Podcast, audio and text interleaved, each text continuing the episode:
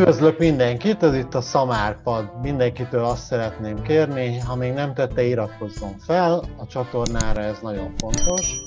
Valamint, ha módodban áll, akkor támogass minket Patreonon. Az eheti vendég Csintalan Sándor. Szia Sándor! Szia! Jó napot!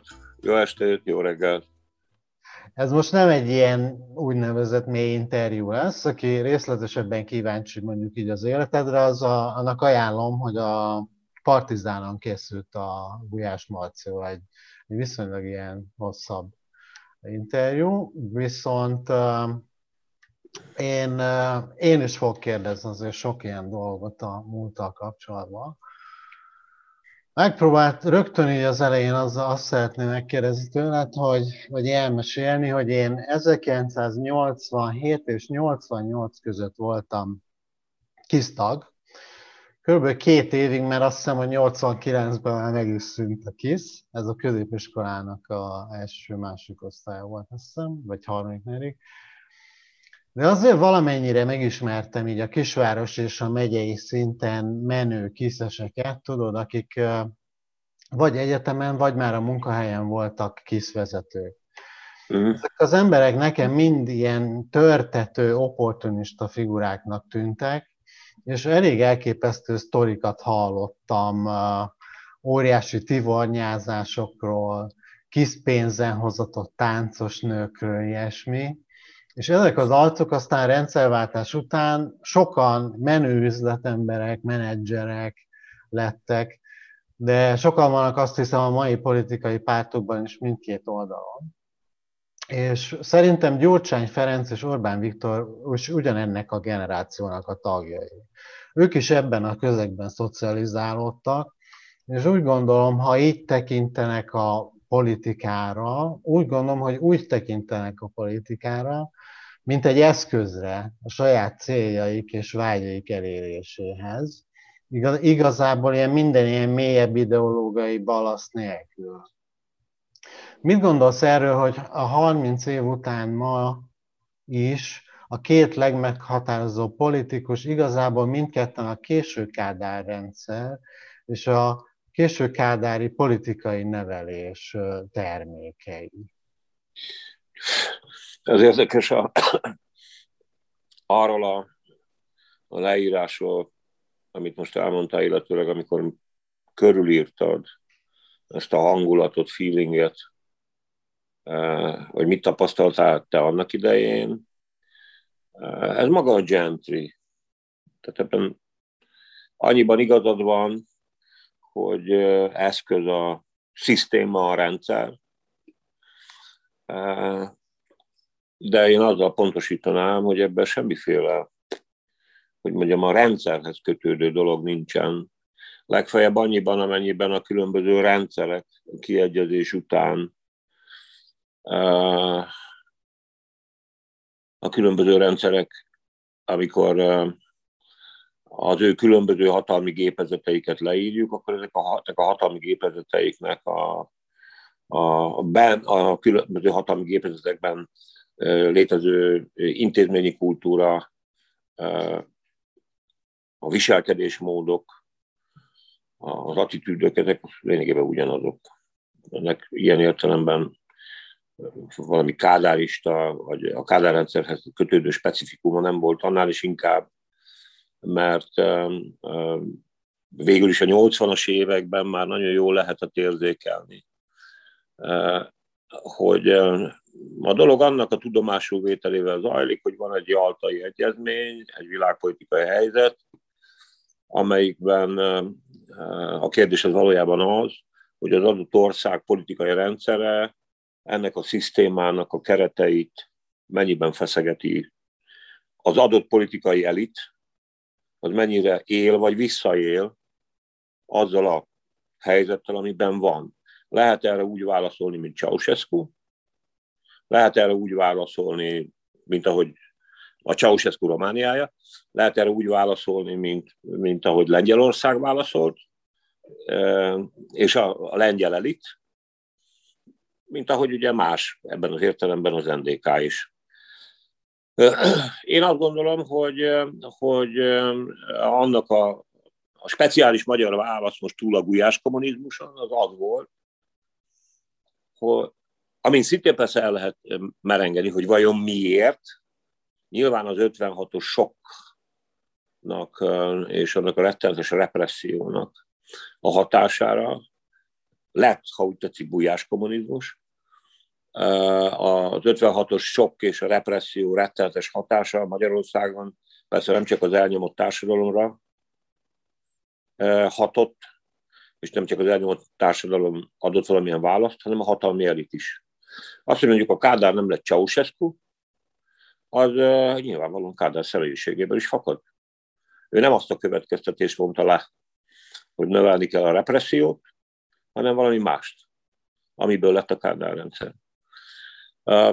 Úgyhogy az, ami most történik, az nem mondom, hogy nekem nem okozott egy kulturális sokkot, amíg föl nem fogtam, hogy ez a magyar történelemben a kiegyezés kora utáni időszakra vonatkozólag egyszerűen rendszertipikus. Ilyen, ami hatalmi kultúránk, ilyenek vagyunk, ez a mi kis hungarikumunk, akit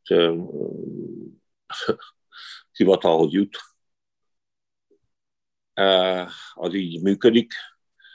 Teszem hozzá, hogy ha kádári szocializációról beszélünk, paradox módon, mondjuk persze vannak különböző személyiségi adottságok, mondjuk ugye ebben a vonatkozásban Gyurcsányra gondolok. Mondjuk a kádári elitből kikupálódott hatalmi elit, ami mondjuk a baloldali ellenzék egy része, a baloldali ellenzék egy része, az mondjuk nem kap kultúrsokot attól, vagy nem lövi magát főbe, hogyha elveszíti a hatalmat.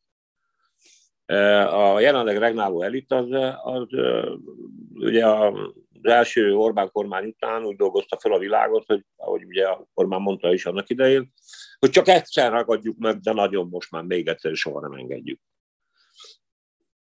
Én azt gondolom, hogy ez, a, ez bizony egy nagyon tört, történelmi gyökerű örökség, az, hogy amire végképp nem számítottam, azt hittem, hogy a demokrácia, mint intézményrendszer elhozza azt, hogy lesz Magyarországon egy olyan elit, amelyik mondjuk nem esik kétségbe, akkor, ha elveszíti a hatalmat, megdolgozik azért, hogy megnyerje a hatalmat, nem gondolja azt, hogy itt a világ vége, ha elveszíti, nem akar dinasztiát alapítani, na most ehhez képest megmondom, ami van. Na ez kultúrsok. Számomra a 2010-es választás az egyértelműen a szocialistákhoz köthető korrupciós ügyek elutasításáról szólt egyébként. Akkor volt a Cuslágügy, vagy korábban, de még hatása volt rá, hagyóügy, Humvald ügy, zűrös autópálya közbeszerzések, stb. Ettől volt hangos a közélet. Mit gondolsz, hogy jutott el Magyarország oda 2021-re, hogy az emberek nagy részét már nem igazán érdeklik a korrupciós ügyek, és sokan kimondottan helyeslik a közvagyon ilyetén magánosítását, olyanokat lehet néha hallani magyarázatként, hogy miért inkább a gyurcsány lopjon, meg hogy mm. a pénz legalább nem megy a külföldiek zsebébe, hanem Magyarországon marad, ez amúgy is uniós pénz, nem tőlünk lopnak. Miért hmm. maradhat Magyarországon büntetlenül a korrupció és a lopás ma? Mindjárt uh, valamit az előzőből elfelejtettem, mert ennek azért van valami hangulati uh-huh. elem, amikor utaltál a kistáborok hangulatára. Ja, ja. Ugye, vagyok annyira szerencsétlen a korom miatt, hogy mindenféle táborokban jártam. Most ez alatt ilyen tömeges, jól érezzük magunkat című izék. Hát őszintén szólva, nehogy azt így bárki, hogy mondjuk a kistáborok hangulata és mondjuk a tranzit fesztiválok hangulata között. Nem tudom, tudod-e mi a tranzit? Aztán. Ugye ez a, ez, a, ez a Fidesz ifjúsági hálózata, ami döntő annak idején egyébként a Navracs is alakított ki, nagyon helyén való, nagyon helyes emberek, nincs velük semmi baj. Nehogy azt hitt, hogy bármi különbség a kettő között volt. Illetőleg, ha volt, kis táborban még nem volt kokain. Ja. meg adott esetben egy kis posztmodern annyiban volt, hogy manapság, és ez egy ilyen korszellem egyébként, vagy mit tudom én, viselkedésmód, hogy mondjuk ezek a dühöngő szobák a kisztáborban nem voltak. Már úgy, hogy szervezetten dühöngő szobák, hogy most elvonulunk egy szobába, és szétverjük a berendezést, utána meg kifizetjük a számlát. A kistáborokban lehet, hogy maguktól szétverték az emberek, mert egyszerűen be voltak baszva, mint az atom, de az, hogy legyen egy ilyen, hogy is mondjam, egy ilyen rendezvény, az, az nem volt jó. Na. De visszatérve a lényegre, meg arra, amit kérdeztél, hát egyrészt többféle oka van ennek.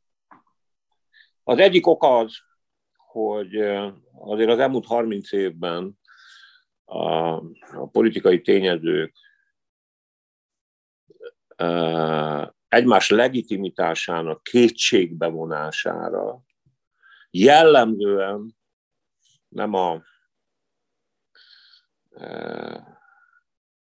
program alakú vitákat tekintették, hanem egymás erkölcsi legitimitásának a kétségbevonását.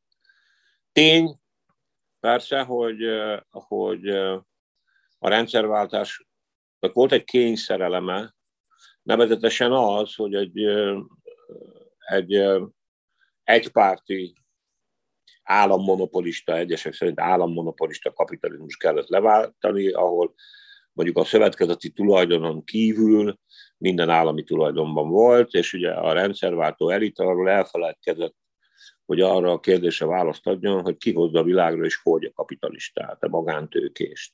Ugye, hogy fog kerülni magántulajdonba hogy alakul ki a, a, a, a vegyes gazdaság, a piacgazdaság. Voltak ilyen kísérletek, ugye a különböző közösségi tulajdonformák, de ezek jellemzően Liska Tibor és egyebek, ezek jellemzően ilyen értelmiségi diskurzusok szintjén maradtak.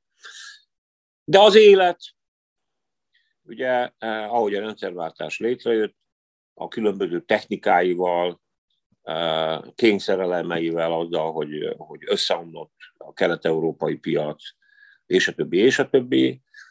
Hát létrehozta azt a helyzetet, amit mondjuk ilyen történelmi távlatból mondjuk eredeti tőkefelhalmozásnak hívtunk, és ehhez, ennek valahogy meg kellett történnie. Rengeteg erkölcsi és egyéb problémával, sokszor emlegetett módon, ugye a 80-as évek társasági törvénye, spontán privatizáció, és ugye a menedzsment túlélése, és hogy ugye hát kik kerültek a tulajdonba, kik kerültek a, a közvagyon egy részének a birtokába, kik lettek a tulajdonosai. Most ugye egy politikai dimenzióba helyezték a politikai verseny szabályai szerint. Most történt egy nagy változás, aminek fényében egyébként én ezt most átértékeltem magamban, mert ahhoz képest, ami ma történik, az a tény, hogy mondjuk egy gyár privatizációja azoknak a kezébe, vagy gyárprivatizáció során a tulajdon azoknak a kezébe került, akik egyébként annak idején működtették, hát az jóval keves, kisebb tragédia, mint hogy az, hogy fogja magát a politika és kijelöli ezt a túlkot például, akit Mészáros Lőcinnek hívnak, de most akkor ő lesz a tulajdonos azért eh, ahhoz képest, ami most történik, ami a 80-as években, meg a 90-es években történt, hát az, az akkori eh, részvevői ezek ilyen zsúrfiúk ahhoz képest, ami most történik. Mert nem feudális módon és az önkény úr eh, vagyon elosztás alapján történt, hanem mégiscsak volt valami köze ahhoz, hogy van-e köze ahhoz, amit egyébként tulajdonba vesz. Hogy más sem mondjak. Hát most túl azon persze, hogy hogy végül is ez a kelet-európai gazdaság összeomlott, elvesztett a verseny, kiürült, politikai, meg nem politikai okokból emlékezzünk, ugye a, a rendszerváltó elitnek arra nagy találmányára, hogy le van szarva Oroszország és az orosz piac. És én sose felejtem el, hogy akkor, amikor ugye az élelmiszerexportunk és sok minden kötött minket Oroszországra hoz, ugye akkor ment a Tavárisi Konyet című plakátorgia, meg egyebek. Azon viszonyok között mondjuk Finnországnak is csak 16%-kal csökkent a finn-orosz relációban a kereskedelme, Magyarország meg nullára ment. És ennek politikai oka is voltak. No szóval eh, az egyik dolog tehát mégiscsak az, hogy, eh, hogy eh, Nem tudta a magyar társadalom elfogadni, most mondok egy angol analógiát, a földbe, földbekerítések történetét. Sose volt se erkölcsileg, se logikailag, se racionálisan elfogadott az a tény, hogy miközben piacgazdaságot akartunk, ekközben valahogy meg kellett szülni a kapitalistát. Ahogy én szoktam néha mondani, ott ültem a három oldalú tárgyalásoknál, és ott a magam póri módján többször föltettem azt a kérdést a jelenlévőknek, hogy azért azt nem kéne, nem ártana tisztázni, hogy ki fogja világra baszni a kapitalistát, és milyen pénzből. És ehhez képest egyébként még egy megjegyzésem, hogy az, hogy mondjuk a multik meg a külföld jött, és mondjuk még ha áron is, de pénzt rakott a rendszerbe, az volt maga a túlélés. Na és akkor innentől kezdve az összes politikai tényező jószerivel egymás erkölcsi legitimitását vonva kérdé, kétségben, ugye eljutott odáig a társadalom, hogy hát a politikai elit az olyan, nem mindig lop. És az Orbán ilyen szempontból egyébként egy szerencsés korba vett át a hatalmat, amikor ez a fajta relativizmus, ez a, ez a évszázados történelmi élmény, ez, ez egyszer csak, amikor az adott elit, így az Orbán elit azt mondta, hogy lapok, és akkor mi van? Tehát ehhez az is kellett, hogy az elit, a most regnáló hatalmi elit rájött arra, hogy föl kell venni csak a teflonbőrt. Mert azért emlékezzünk vissza arra, hogy milyen, nem csak azért lett a tocsik ügyből botrány, mert jó, először is, akkor még volt, élt két millió olyan szavazópolgár, akik már rég meghaltak. Akiknek bármilyen paradox is volt ebben a tekintetben, nyilván a kádári, meg a szocialisztikus eszmékből adódóan egy olyan izé, hogy, hogy, az á, hogy ez most persze egy kicsit leegyszerűsít, hogy lopni bűn az államtól. Miközben mindenki lopott persze a maga módján. Nem akarom én ezt relativizálni. És személyesre fordítva, hát amikor kirobbant a tocsik ügy, akkor azért az akkor regnáló hatalom tökön szúrta magát. Igen. Orbán Viktor most nem szúrná magát tökön. Amikor a Dunai Imrének a fia valami, nem tudom már mit, milyen kutyaütő dologba keveredett, akkor amikor interpellálták Dunai Imrét, aki akkor miniszter volt, az sápadva és izzadva válaszolt a parlamentben. Most Orbán bármely minisztere elküldene a halálfaszára. És aztán kész. Ezt fölfogták. Ezt megértették.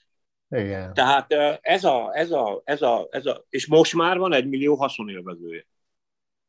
Hmm. Van egy millió haszonélvezője ennek a rendszernek. Nem sokkal több, és most a haszonélvezőkről beszélek. Nem arról, akik mondjuk száttatagok, hanem az egy millió haszonélvezőről.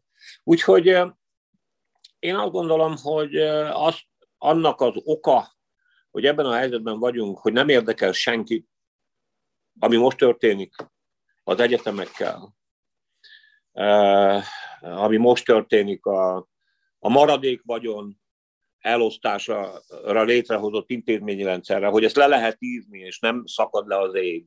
Hogy akkor a maradék, még ráadásul most már annyira nem is elvesztették a saját személyes önkontrolljukat is, hogy le lehet ilyeneket írni, hogy és akkor majd a maradék vagyont el fogjuk osztani, majd úgy, ahogy mi gondoljuk.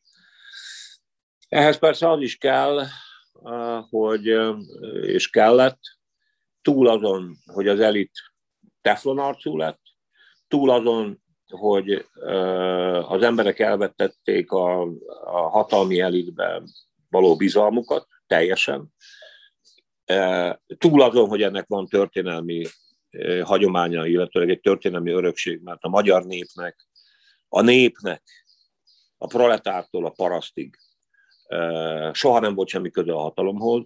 A magyar nemesség, az aranybulla volt, amire annyira hivatkoznak, ugye a nemzetből kirekesztette a port, csak a nemesi nemzet létezett. Hát most egymásra talált a magyar történelem, és a, ezt megérezte az Orbán. Ezt megérezte, hogy ez, ez itt van. Tehát ezt le lehet nyomni, ezt meg lehet tetetni. Ezzel a népe is be fogja szokni. Megtörtént. Olvasunk Móricot, Mixátot, Szerbantal. Ez a, a kor, ez, ez ez. Úgyhogy, úgyhogy ezt gondolom, hogy ezért nem, és aztán kellően szettásodott is a politika, és ehhez persze kellett a politikai aktivizmus. Én ezt hú, de jó, hogy ez most így eszembe jutott, hogy nehogy azt higgyük persze, hogy én, azt mondom, én is azt mondom, hogy minden közösség olyan vezetőket kap, amilyeket megérdemel. De hogy a közösség politikai attitűdjei milyenek, ahhoz persze az is kell, hogy a közösség vezetői milyen attitűdöket hívnak életre. Tehát, hogy a magyar társadalomból a legatavisztikusabb és lassan-lassan a legszörnyűbb attitűdök kerülnek elő, az azért van, mert a hatalom erre játszik. És ezt előhívta. Mert egyébként, ha más nem mondjak, a népi urbánus vita se azon a színvonalon van, bármilyen hülyén is hangzik, mint, amennyi, mint ami a 30-as években volt.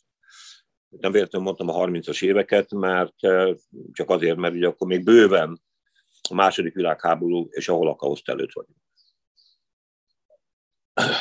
Úgyhogy, és ezek, a, ezek így a maguk összességében megszülték, vagy megteremtették nekünk a, az utóbbi évtizedek két legkártékonyabb politikás, politikusát, Orbán Viktort és Gyurcsány Ferencet, azzal együtt, hogy semmi szégyelni valót nem gondolok abban a tekintetben magamról se, hogy e, amit én meg tudtam tenni, hozzátettem ahhoz, hogy a Gyurcsány el legyen takarítva, és nyilván abban a reményben, hogy az Orbán nem ilyen lesz. Meg a rendszer sem lesz ilyen. Hát ez van. Nagyon bíztam benne, nem szavaztam akkor a Fideszre, de nagyon bíztam benne, hogy ha kétharmaduk lesz, mert akkor már lehetett látni a közleménykutatás alapján, hogy nagyon-nagyon fognak nyerni, hogy akkor most tudod, ú, majd akkor most meg lehet csinálni, rendbe rakni az egészségügyet, a társadalombiztosítást, hát, az oktatást, hajrá, dolgozzanak. Érted? De nem ez történt. Jó, hát ebben nagyjából én is így voltam. Hát figyelj ide, amikor és ezt a részét máj napig is vállalom bátran. Bátran, fú, de ezt, na jó. Ugye nem szeretem ezt a jelzőt, amikor az ember, meg egyébként sem szeretem azokat a jelzőket, amiket az ember e, magára aggat, de talán annyiban nem ciki, e, hogy amikor nagyon intenzíven részt vettem mondjuk a kettős állampolgárságért folyó kampány ügyében, akkor addig, ameddig ez, és akkor, amikor ezt deklaráltuk, és a Fidesz beleállt némiképpen kényszerből, mert hiszen ezt az egész népszavazást ugye ez a T-bolyút idióta a Magyarok Világszövetsége hozta létre, ami akár lehetne egy jó intézmény is. Ugye hát ott álltam, és ugye ez volt a politikai megegyezés, mert tudtuk, hogy nem szavazati joggal, és a többi, és a többi, és egyébként aztán, amikor ment a történet a, a, a, a nyugdíjpénztárak ügyében, hát ki a franc gondolta még akkoriban, hogy mondjuk, vagy akkor én nem gondoltam, hogy egyébként totál hazugsághoz adom a nevemet, amikor is ugye arról volt szó, hogy ez nem azt jelenti, hogy elkonfiskáljuk a magyar magányugdíjak pénzt, magányugdíjpénztárat, hanem ugye ott volt konkrét ígéret, hogy akkor áttérünk az egyéni számlavezetésre. Igen, létrehozzák egyéni számlákat, hát, és arra át lesz vezetve minden. Hát igen, szóval, és arról nem beszélve, hogy a Gyurcsány tényleg a korszak legszörnyűbb és legrémisztőbb figurája volt, mint konkrét miniszterelnök, tehát kártékony volt, mert leszarom, hogy egyébként ő szociál, emocionális szféráját illetően milyen állapotban van, ki a faszt érdekel. De barami kártékony volt. Hát és annyi, hát lásd az, hogy megszülte ezt a fajta Orbán rendszer. Amiből egyébként a Gyurcsányból szerintem ez csak így az zárójeles megjegyzés, nagyon sokat tanult az Orbán. Mert valószínűleg megtanulta például azt, hogy, hogy nem töketlenkedünk. Berúgjuk az ajtót, és megyünk tovább. Berúgjuk az ajtót, megyünk tovább. Berúgjuk az ajtót, megyünk tovább. És mindent meg lehet csinálni, ha egyébként összeszaratom az apparátust. Az én ismerőseim között sokan félnek attól, hogy egy ellenzéki győzelem esetén a szocialista pártból megint előkerülnek és pozícióba kerülhetnek azok, akikkel kapcsolatban korrupciót és a fidesz való összejátszást szoktak emlegetni. És úgy látom, hogy van egy pár ember, akiktől a párt nem tud egyszerűen megszabadulni, és akiket mint egy óriási ilyen hitelességi deficitet hordoznak magukkal évek óta Mi lehet ennek az oka szerinted, hogy képtelnek egy ilyen belső megtisztulásra már hosszú évek óta? Na figyelj ide, az a helyzet, hogy az ancien rezsim mindig túlél. Tehát, hogyha valaki azt ígéri most, de szerencsére nem vagyok politikus ebben a helyzetben, bár na mindegy. Ha politikus lennék, akkor is most már ennyi tapasztalattal, meg ennyi élménnyel a hátam mögött, hogy megpróbálnám megértetni a népekkel is, hogy az ancien rezsim lényegében mindig túlél. Senki nem tud totálisan meg, nincs ilyen. Az emberi attitűdök, meg ez a szövet, amiben élünk, nem lehet eltüntetni a világból. Hamis az a párhuzam, amit egyébként az antikommunista retorika jegyében előadnak, hogy Németország a második világháború után meg tudott szabadulni a náciaitól hosszú-hosszú idő után szabadult meg a náciaitól. Sőt, a náci elit egy jelent, gazdasági elit egy jelentős része át is mentette magát. Ezt mondjuk nem a történelem dicsőségére mondom, meg egyáltalán, hogy hát elég a Tiszenekre, a klubokra, a BASF-re és sok minden másra is gondolni, de egyébként az aparatusra is. Vagy a bírói kar egy részére. Ma ennek egyébként magyar nyelven is hozzáférhető irodalma van, ezt azért hangsúlyozom, hogy mert miután én nem tudok semmilyen nyelvet sajnos, az oroszt elfelejtettem, pedig anyanyelvként tanultam, angolul meg németül nem tudok, de egyébként a magyar nyelven is elérhető. Ugye igen, korszakos konfliktus volt Németországban, és nem véletlenül mondom, mert némiképpen analóg, hogy mit csináljanak azokkal a bírákkal, akik a náci törvények és a Nürnbergi törvények alapján törvényeket, döntéseket hoztak. Népírtó döntéseket, ám de törvényeseket. Ez egy nagyon mély konfliktus volt, morálisan és jogi értelemben is Németországban. Mert hogy egyébként ezek az emberek léteztek húzás, nem lehetett mindenkit fölakasztani, most idézőjelben mondom. Meg nem lehetett mindenkit likvidálni, meg eliminálni, meg nem tudom micsoda. Na szóval ez az egyik dolog. A másik dolog az az, hogy eh, ami a szocialista pártra irányult részben, hát bár így lenne, és ezt most iróniával mondom, hogy a szocialista párt körül még donganak személyek. Tudod, azért, és ez nem csak Magyarországra vonatkozik, a különböző érdekcsoportok azok akkor szoktak kötődni politikai erőkhöz, hogyha azt gondolják, hogy, hogy egy jó üzlet lesz és jó befektetés. Én szoktam mondani, most nagyon sok, hát most már nagyon öreg vagyok, baloldali liberális ismerősömnek, hogy hát 90 és 94 között különösképpen a média ismerősömnek szoktam mondani, hogy most azért nem kéne ezzel az erkölcs. Szóval némiképpen szerényebben kellene fogalmazni sok mindenben, mert hát azért én konkrétan emlékszem, hogy a, a ma, mai baloldali liberális elitnek egy jelentős része 90 és 94 között szóba se, nem hogy szóba át, nem velünk, köpött egy nagyon. És egyébként azt a téveszmét is szeretném eloszlatni, úgyse fog sikerülni, hogy egyébként a bolsevik hálózat az az MSZP-hez kötő. Egy, hát sokkal jobb üzlet volt az összes többi párt. Nem úgy számolgattak ők, hogy és akkor most valami ideológia. Ez, ez, így fog járni a Fidesz is különben. Így fog járni, egy jelentős részben.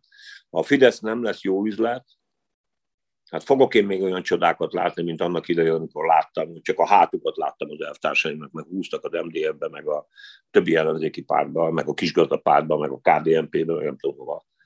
Ugyan már. Úgyhogy most nem akkora üzlet a szocialista párt, hogy mondjuk olyan személyek valamilyen módon visszajönnének.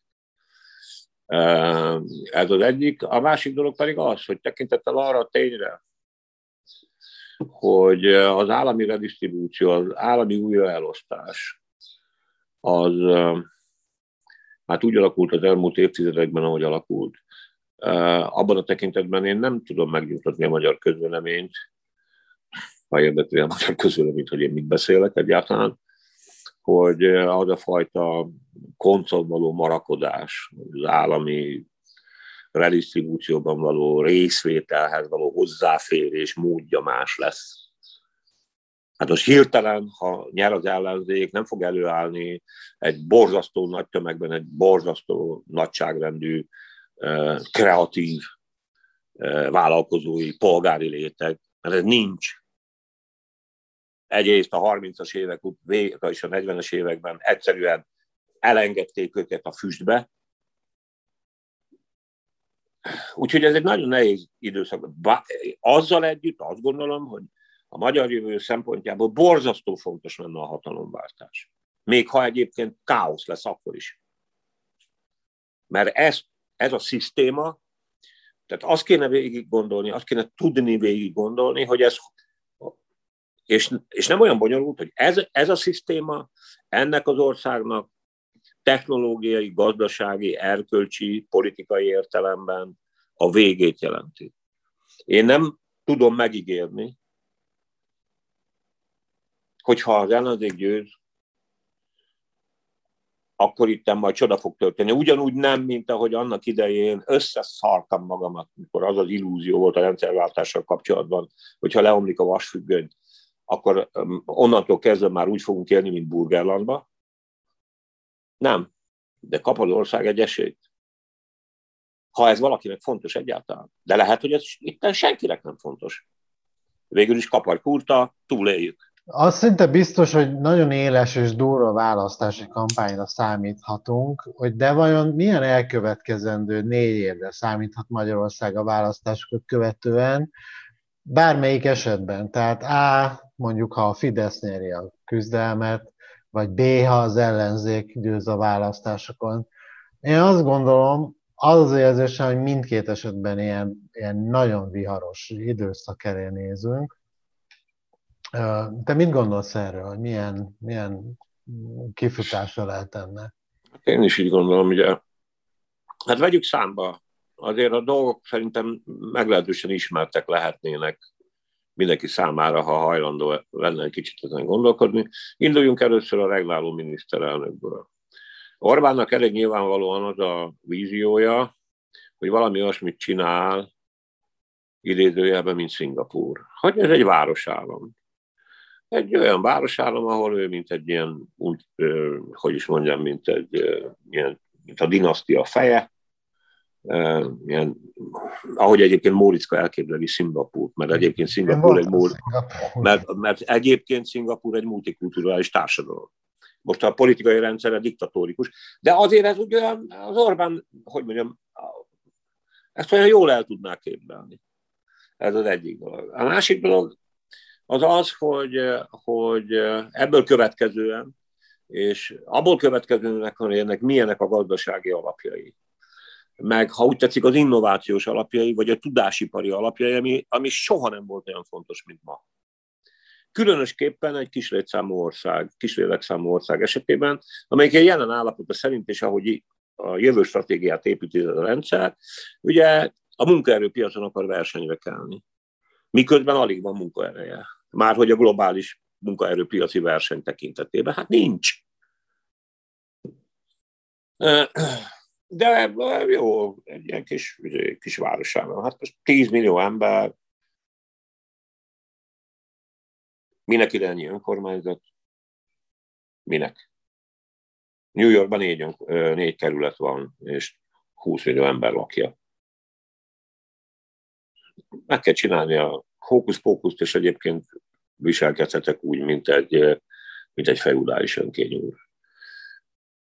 Na de ennek van egy olyan következménye, hogy, és nem azért, mert ez, mit tudom én, nem, nem egyszerűen a geopolitikai tér miatt, hanem úgy egyáltalán eh, ez nem hatékony.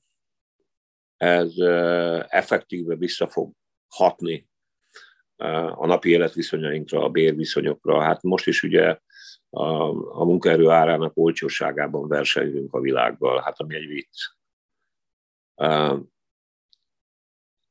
Amiből az következik, hogy a hatalom egyre radikálisabb eszközeit kell használni.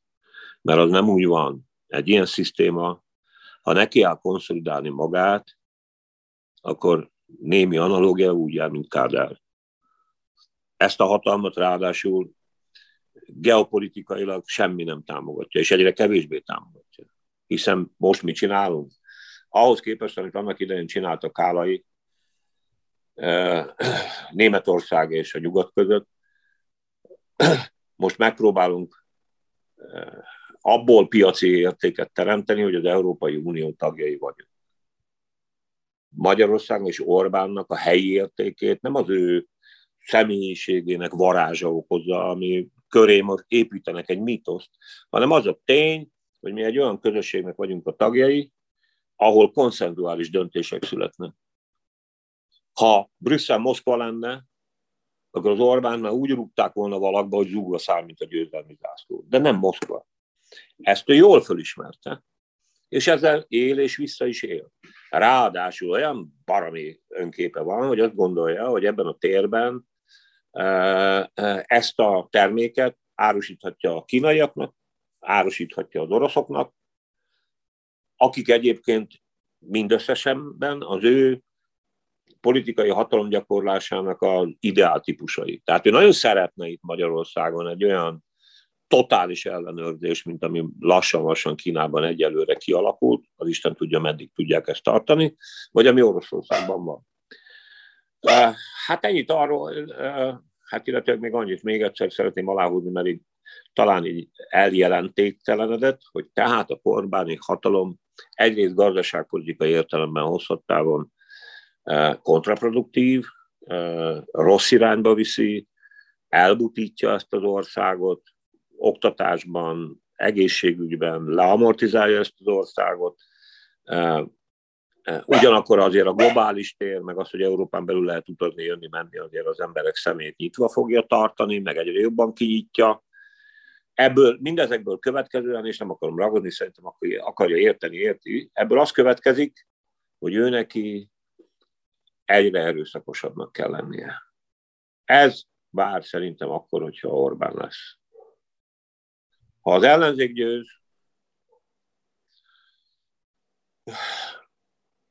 hát nevezzük ezt, eh, hogy is mondjam, egy instabil politikai helyzetnek, ami akkor fog következni. Részben azért, mert arra a dilemmára egyelőre nincs válasza a Vörös Imre válaszán kívül, hogy eh, mit csináljon azzal, hogy lényegében az Orbán most aztán végképp totálisan megpucsolta a magyar alkotmányosságot, de még a saját alaptörvényét is és minden feltételt megteremtett arra, hogy a polgári jogállamot, amiről még annak idején azért tudta, hogy mit jelent, meg amit valamilyen szinten, még ha ideológikus is visszatükröd a magyar alaptörvény, ezt ő fölrúgta. Ez már egy fasiszta diktatúra. Jó, egyelőre nem visznek el a fekete autók, stb. stb. De ha az Orbán hatalmon marad, ez bőven benne van a pakliba. Jó, adócsalásért fognak elvinni, meg autóbalesetért, meg mert tilosba mentél át az utcán, meg pedofil vagy, meg mit tudom, akármiért. Nincs válaszuk egyelőre arra, hogy akkor mi fog történni. És hát az Orbáni árnyékállam, mély állam, egy vicc, hát, na mindegy, de hát megcsinálta. És Magyarország nem Amerika, ahol az intézményrendszer ellen tud állni mindenféle még nagyon erős lobbiknak is. Hát persze fog működni.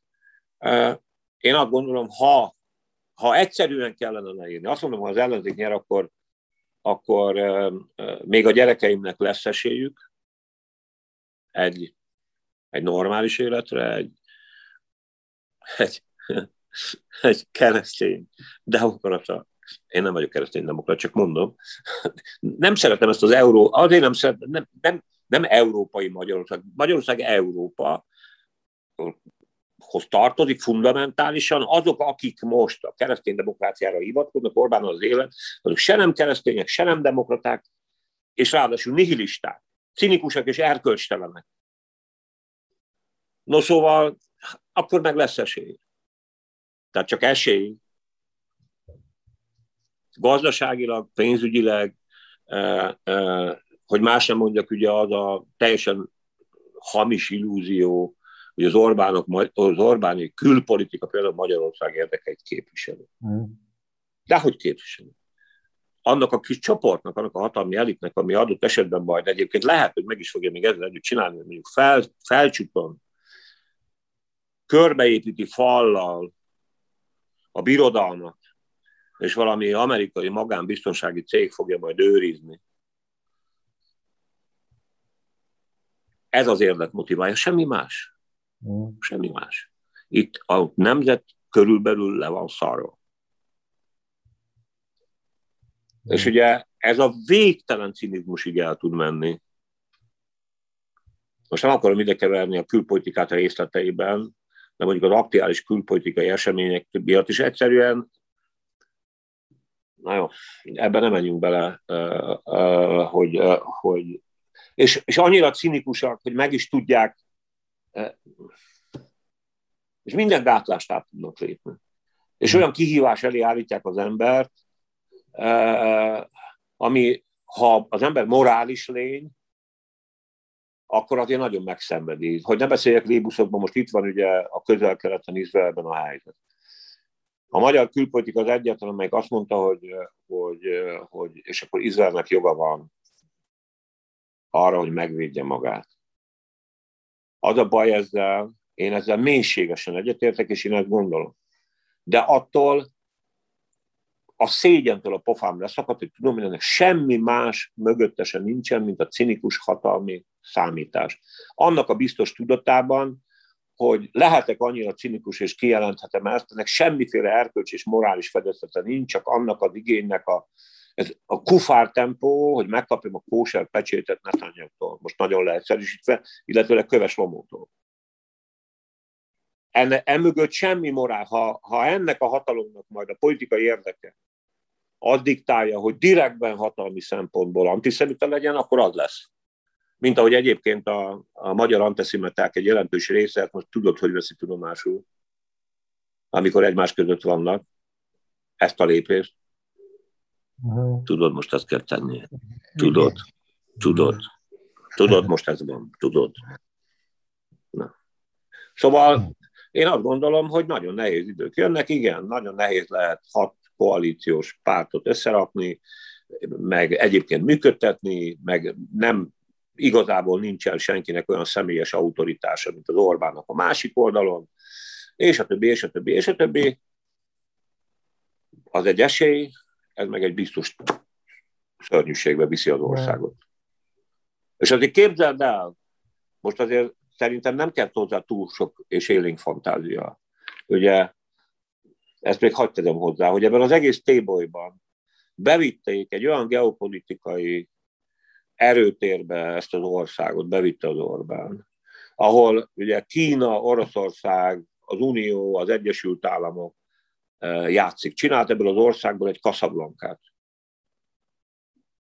Ahol egyébként pontosan ezért ezek a szereplők semmilyen módon nem fognak ehhez az országhoz kötődni. Pusztán egy hegedűs hagynak fogják tekinteni, mint az egri csillagokban a hegedűs hagynagyot, egy szar vanzernek fogják gondolni ezt az országot. És nem csak Teleki fogja azt gondolni, hogy pocsék nem lettünk, hanem ezek mindegy úgy fognak ránk tekinteni, mint egy, egy olyan nemzetre, amit úgy használnak, ahogy akarnak, és aztán, ha egyébként úgy gondolják, akkor el fogják engedni, és ki fogják használni. Na most ez a nemzeti érdek? Ez a nemzetet képviselő politika? Hát mi ez? Igen. Hát uh, szerintem, nem tudom, ilyen, ilyen rossz külföldön megítélésünk itt Nyugat-Európában még soha nem volt, az biztos. Még a Kádár rendszer alatt sem szerintem. Nem tudom eldönteni, ez, ez hogy néz ki mondjuk keletről nézve, de, de itt, a, itt az Unióban most már nagyon kínos. Ez, ez Figyelj, az... keletről is úgy néznek ránk, mint a csicskára. Hát azért van helyért, ezt nem értik az emberek.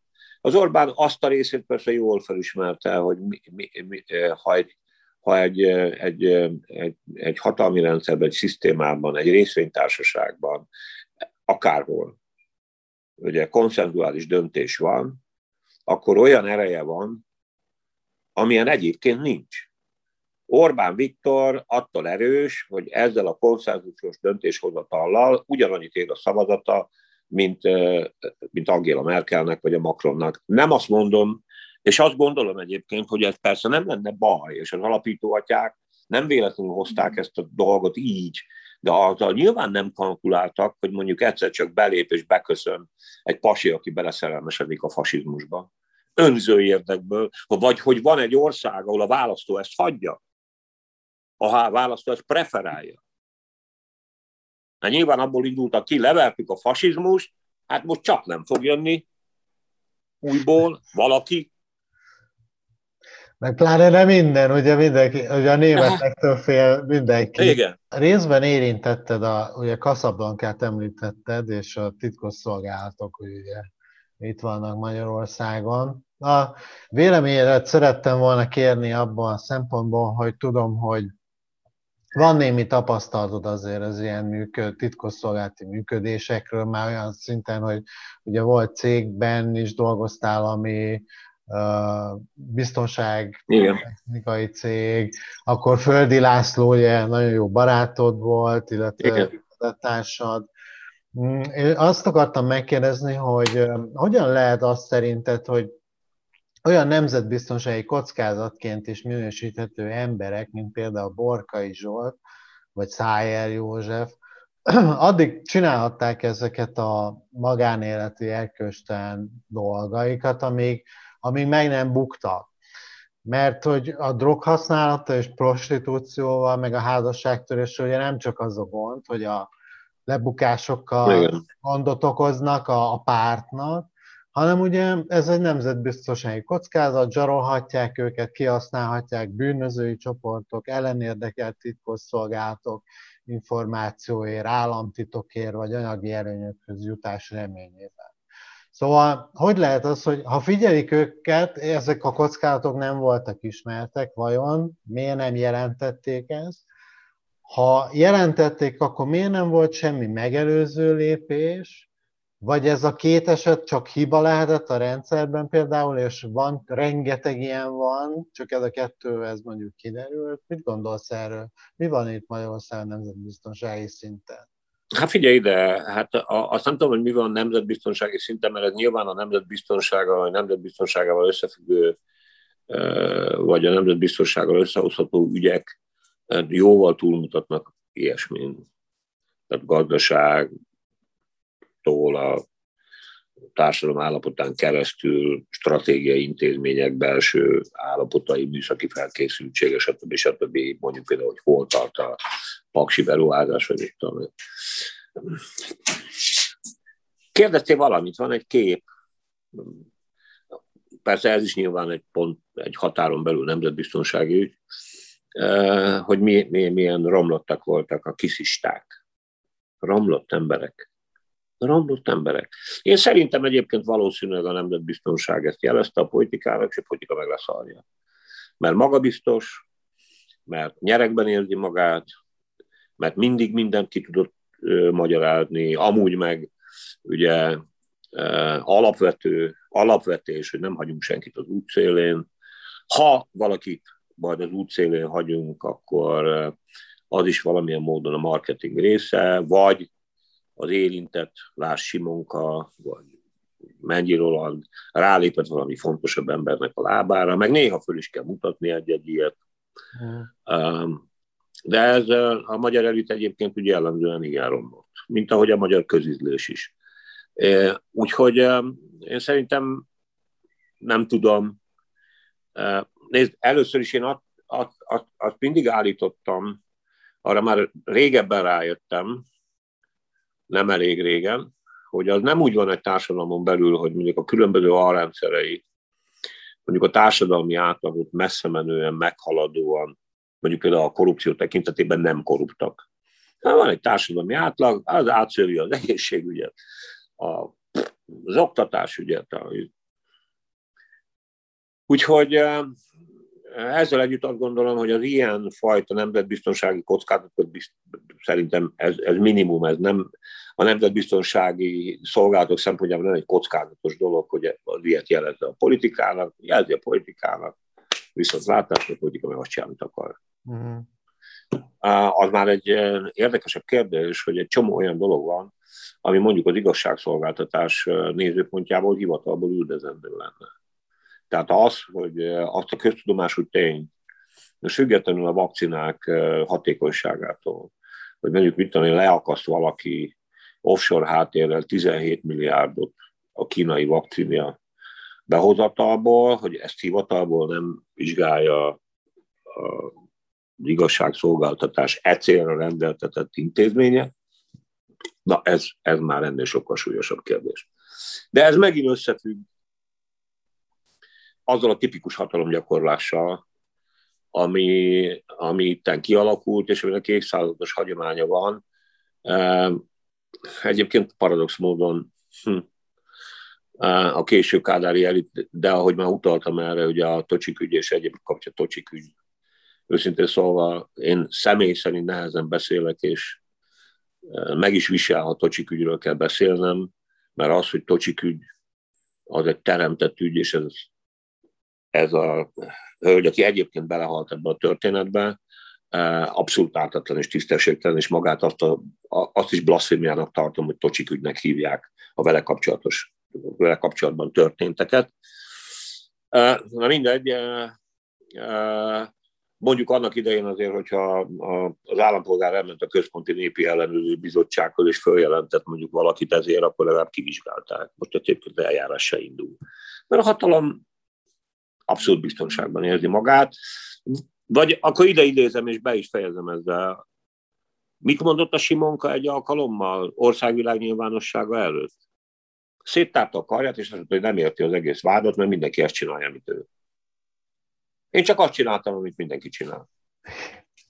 És ez már azért nem az eredeti tőkefelhalmozás kora. Ezt azért szeretném, ez, jaj, de jó, hogy ez, erre rátértünk. Tehát szeretnék egy más szempontból is egy nagyon erős cezúrát húzni. A rendszerváltás utáni privatizáció túl azon, hogy a pénz, stb. stb. is forgott, meg összeomlott a szisztéma, létrejött valami. Ez az újraelosztás, ami most hatalmi pozícióból önkényesen, pénz nélkül, tolvaj módon zajlik, ennek semmiféle belső logikája nincs. Ez nem azért történt, mert összeomlott a világpiac, és át kellett rendezni, mert kiderült, hogy az állammonopolista, kapitalista nem műk, rendszer, rendszer nem működik, hanem azért, mert rájöttek néhányan, és összeszövetkeztek, hogy lerabolják az országot. Pont.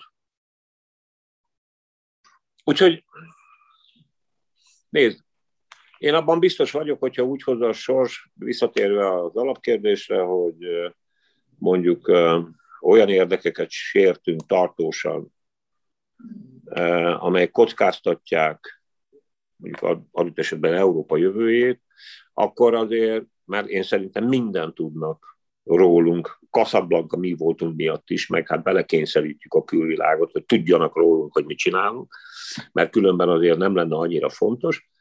Hát, hogyha a szükség úgy diktálja, akkor mert hát a nemzeteknek, meg az érdekcsoportoknak azért nem csak étoszuk van, hanem érdekeik is vannak, be fogják hajtani ezeket a balhékat. A második Covid hullám óta úgy érzem, mintha nem működne valamilyen jól, most így a Fideszes propagandagépezetben, hogy már igazából lassan a választási kampányüzenetekkel kellene minket bombázniuk, de úgy érzem, hogy most, meg, most nincs meg ez a kommunikációs csodafegyver, mint amit régen használtak.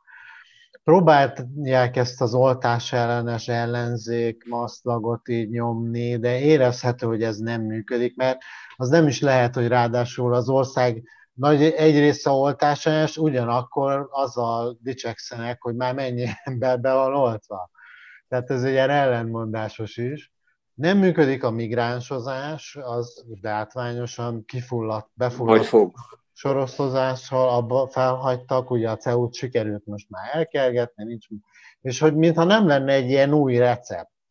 Hogy ez szerinted mitől van, várnak még, még ez később jön, vagy egyszerűen elfogy, elfogytak így ezekből a felmutatható ellenségekből, mert ugye Gyurcsány az még megvan, azt még nyomják, de más, mintha már nem lenne. Pedig most szerintem bajba lesznek, mert ez az ellenzéki előválasztás, ez minden tematizálni fogja itt a közbeszédet, és erről fognak a médiában beszélni, és erre kénytelenek lesznek ők is erről beszélni, és ez nem megy jól a Fidesznek, hogyha más határozza meg így az aktuális politikai témát.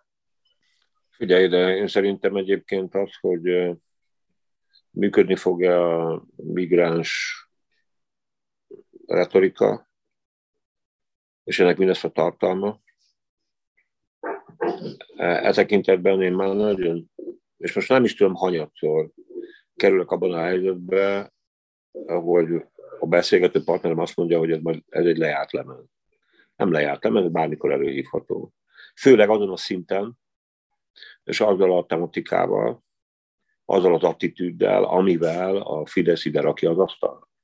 Mert az, hogy mondjuk nyilvánvaló, az egy kihívás, és van miről beszélni és elgondolkodni, hogy mit kezdjünk a népvándorlás jelenállásával, mondjuk például Afganisztán után, meg egyáltalán, az egy, az egy fontos kérdés.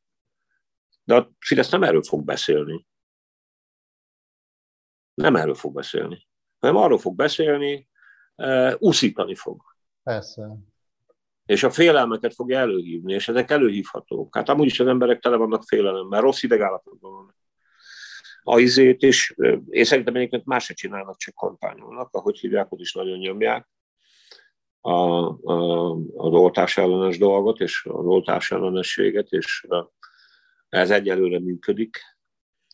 Mindenek előtt azért dramaturgiailag egy dolgot hagyj jegyezek meg, hogy hogy ezek a kampányelemek kiüresíthetők-e, vagy nem üresíthetők ki, az nagy múlik egyébként az ellenzéken magán is. Úgyhogy baromi jó, hogy az előválasztási sztori úgy egyébként előkerült végre. Igaz, hogy nem is voltak olyan állapotban még egy-két-három-négy évvel ezelőtt, hogy előválasztásról lehetett volna beszélni, tehát a szubjektív feltételei nem voltak adottak. De én szerintem ezt fogják nyomni, az unió ellenességet, a szuverenitást, a szabadságot, már hogy Orbán szabadságát, amit, amit szeretne, hogyha a nemzet, hogyha úgy gondolná, hogy ez az ő szabadsága, holott ez nem az ő szabadsága. Ez fog működni, mert ezek, ezek aztán még egy dolog fog működni, hogy, hogy a kormányzó képesség és a kormányzó képtelenség problémájára nagyon rá fognak feküdni, hogy Orbán az kormányzó képes, az ellenzék hatpárti moslékoalíció, szivárványkoalíció, és a többi, és a többi. Ez fog működni, ezt fogják nyomni nagyon erősen. Nem véletlenül szivatják az önkormányzatokat, ennek van egy másik következménye is, hogy az önkormányzatok nehéz helyzetben vannak. Ergo egyébként az ellenzéki kormány, önkormányzatok azért vannak nehéz helyzetben, mert egyébként impotensek és nem tudják kezelni a problémákat mi kell még? Igazából nem kell túl sok a választási győzelemhez. Amúgy szerintem van egy, egy dolog, ami, ami vagy bejön Orbánnak, vagy nem, mert amikor arra a felismerése, vagy arra a döntése jutottak, hogy jogilag és a választási törvény oldaláról is beszorítják az ellenzéket egy kényszerkoalícióba, plusz rátesznek tehát egy szorítást, akkor én szerintem az Orbán azzal számolt, és az Orbán, nem véletlenül beszélek az Orbánról, mert az, hogy megjelent ez a senki, és beadott egy törvényjavaslatot, hogy ne 50 jelöltet kelljen állítani, 71-et, akkor ő azért azzal kalkulál, hogy ezek megeszik egymást. Tehát arra is számítanak, hogy itt megeszik egymást. Hogy olyan konfliktusok, olyan balhék fognak előkerülni, amelyek következményeképpen adott esetben egy komédiába fúlhat az előválasztás. Most komolyan mondom, tényleg őrült nagy a felelőssége az ellenzéknek. Mert olyan szinten komédiába fúlhat ez, hogy mondjuk novemberben már attól fogom tökön szúrni magam az őszi sötétségben, hogy eldőlt a választás, és Orbán megnyerte. Gondold el. Ugye?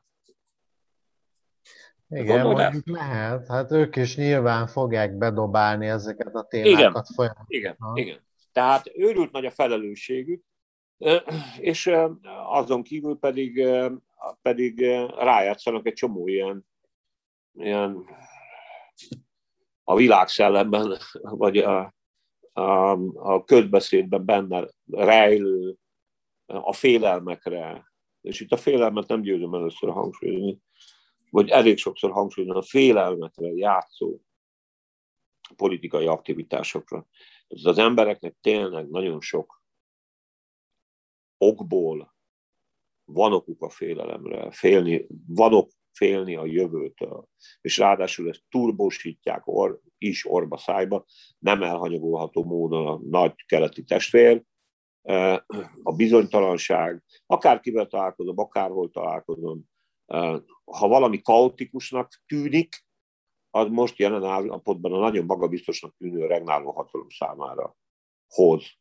Most olyannyira egyébként, hogy most azért gondold el, és ide hozom a közvélemény állapotát is, hogy mégis az hogy van, hogy a világ torony magasan legrosszabb járvány, és most a járványról beszélek, nem arról, hogy most Mancikának egyébként milyen cipőt sikerült venni, torony magasan legrosszabb járvány adataival, mert végül is mire jó az oltás? Például az oltás is arra jó, hogy ne halljunk meg. Nem? Mire van az egészségügyi ellátás? Arra, hogy ne halljunk meg, gyógyuljunk meg. A fundamentális adat tekintetében a világon vagyunk a legrosszabbak. És egyébként nem szakad ránk az ég. Igaz, hogy eh, ugye hát ilyen a világ. Jelenállás szerint berobbantak ki az indiai, az indiai vírus. És ugye látja az ember az Indiából bejött eh, híreket nem csak én, hanem mindenki. Most egy másodperc eh, kitérő. Annak idején, amikor az első hullámban eh, eh, történt az, hogy az emberek baromi bezárkózva, és ha úgy tetszik, fegyelmezetten. Csinszka! Reagáltak a járványügyi helyzetre, az azért volt, mert itt van az a globális nyilvánosság, és mindenki összeszarta magát mindattól, amit látott a tévéképernyőjén. Most itt van India, és olyan számokat hallanak a magyarok, amilyet még életükben nem hallottak, és nem fogják föl, mert miért is kéne ezen elgondolkodniuk, hogy egyébként népesség arányosan az ahhoz képest, ami itt történt, az lepkefing. Most Igen. idézőjelben. Arról meg nem beszélve, hogy, hogy miután jobbágyok vagyunk, Kertész Ákos után szabadon, ezért senkinek nem tűnik föl, hogy ides tovább több mint egy éve egyszerűen nem, já, nem, nem tudok hozzájutni szakrendeléshez. És az emberek ellátatlanok. Igen, igen. Na most ez, ez mind, mind, mind olyan dolog, ami, ami szerintem döntően determinálja ezt az egész választási helyzetet. Azzal együtt egyébként, hogy hogy az alkotmányosság problémája nagyon releváns, és egyelőre nem látok arra se kísérletet az ellenzék részéről, hogy megmagyarázna a magyar választónak, hogy a napi életviszonyait mennyiben befolyásolja az alkotmány. És most, amikor ellopták a nemzeti vagyonnak egy jelentős részét, és magánosították, akkor az ellenzék nem használta ki azt a politikai lehetőséget, hogy deklaratív, erős gesztus keretében kifejezzék, hogy Magyarországon vége az, alaptör, az alkotmányosságnak. Emlékszel az Orbán, amikor lebontotta a kordont? Persze, ha? Ugye akkor még törvénytelenséget is követett ez ráadásul, de az Orbán identitásának az újraépítésében az egyik legfontosabb dolog volt, mert a tett és az eszme, ha úgy tetszik, az ideológia, vagy az alapvetés, az manifest módon megjelent egy évvel a választások előtt én úgy lárpúr lár, meg ezt a baromságot, amit néhányan itt mondanak, hogy, hogy ki kellett volna vonulni a parlamentbe. Az elmúlt három évben emlékszel, folyamatosan lehetett hallani, meg ugye a hatházi szegény, aki azon kivonulni és nem jár be a parlamentbe. Ez baromság. Az a helyzet, hogy nem ártan, az a baj, hogy műveletlenek egy kicsit a magyar politikusok, és nem olvasnak shakespeare meg görög drámákat. Vannak pillanatok, tehát a politikában pillanatok is vannak, adott helyzetek vannak.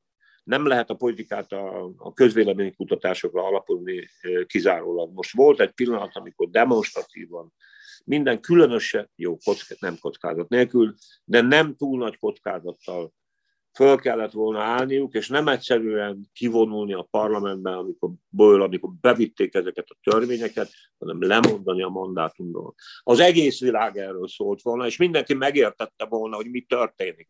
Mert nagyjából mindenütt Magyarországon joggal, amit te fölkérdeztél, a, a, úgy gondolnak erre a folyamatra, hogy hát eddig is loptak, most is lopnak, most, most más loptak el.